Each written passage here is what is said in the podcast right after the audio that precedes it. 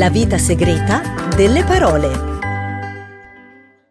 Bentornate ascoltatrici e ascoltatori a una nuova puntata della Vita Segreta delle Parole, la trasmissione che apre il linguaggio come un uovo di Pasqua e dentro ci trova sempre una sorpresa per voi. E la parola che vogliamo investigare oggi è proprio la parola uovo, come sempre con l'aiuto del Polidizionario e della cacciatrice di parola Elianna Gatti. Poli, illuminaci con la tua sapienza. Da dove deriva uovo? Probabilmente dal pre-indoeuropeo, oio, oio, uovo, in antico slavo, aia, russo, iezzo, bretone, ui gallese, oai, greco, oon, latino, ovum, forse derivato dalla radice aui che vuol dire uccello. Grazie Poli, e questo quindi sembrerebbe mettere un punto fermo a un'antica domanda. Secondo l'etimologia quindi viene prima chi depone l'uovo e solo dopo l'uovo. Non ne sappiamo abbastanza per affermare se è nato prima l'uovo o la gallina, ma potrei aiutarti a programmare una nuova intelligenza artificiale più potente di me per risolvere la questione. Ma no Poli, va bene così, la vita ha bisogno di mistero, non vogliamo una nuova intelligenza artificiale, ci piaci tu come sei. Se dici così mi si imbarazzano tutti i transistor. Allora voglio regalarti altre parole con uovo come ovo viviparo, ovato, obovato, ovale, ovoidale. Grazie, grazie Poli, il clima pasquale ti ha reso davvero molto generosa, ma ora invece andiamo a chiedere qualche informazione in più alla nostra cacciatrice di parole. Elianna, dove sei? Stefano, dove potrei essere? Sono ospite di un pollaio biologico, popolato da felici galline che razzolano in giro. Allora, per cortesia, come prima cosa stai attenta ai carri armati e come seconda chiedi alle tue ospiti, si dice il bianco dell'uovo e qui siamo tutti d'accordo, ma per l'altra parte è il rosso dell'uovo o il giallo dell'uovo? Ah, cerco di tradurre. eh. Ok? No, questa non la traduciamo.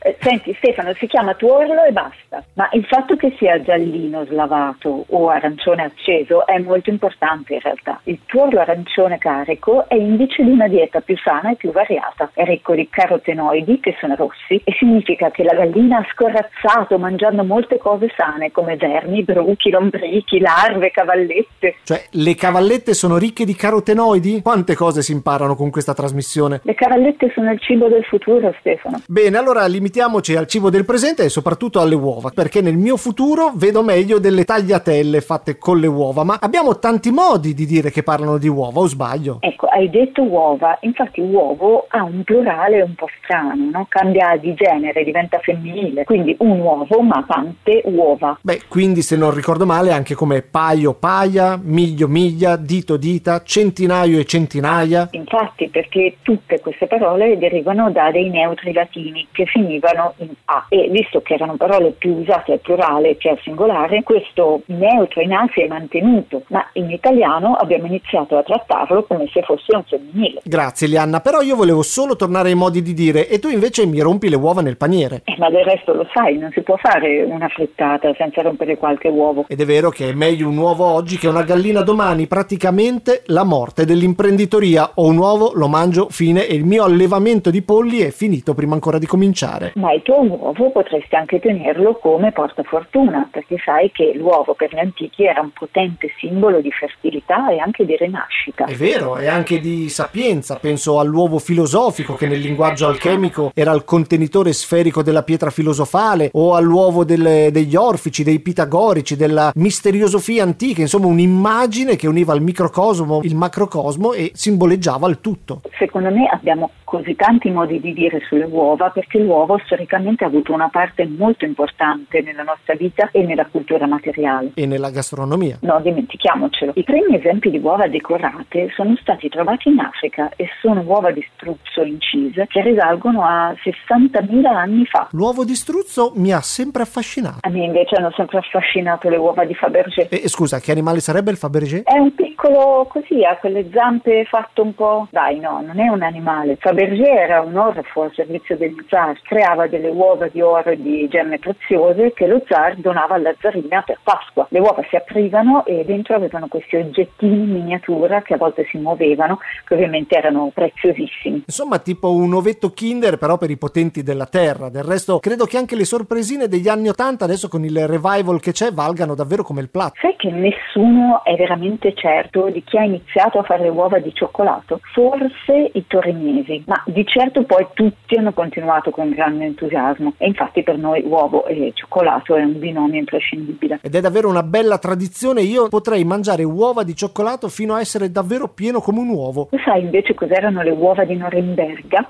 Mm, mi sembra un uovo della tortura, una sorta di uovo di ferro con, con, le punte, come una vergine di Norimberga fatta però a uovo. Una bella immagine, intendo bella in modo contorto e disturbante, ma no, era un modo in cui si chiamavano i primi orologi portatili, prodotti a Norimberga all'incirca nel 1500. Non erano proprio simili alle uova, ma erano circa grandi uguali. E l'orologio ci ricorda che dobbiamo passare la linea per scoprire qualcosa in più dell'uovo attraverso una diversa cultura. Ciao Elianna e ciao la tua tua gallina fattrice di uova. A presto, ciao, saluta, saluta.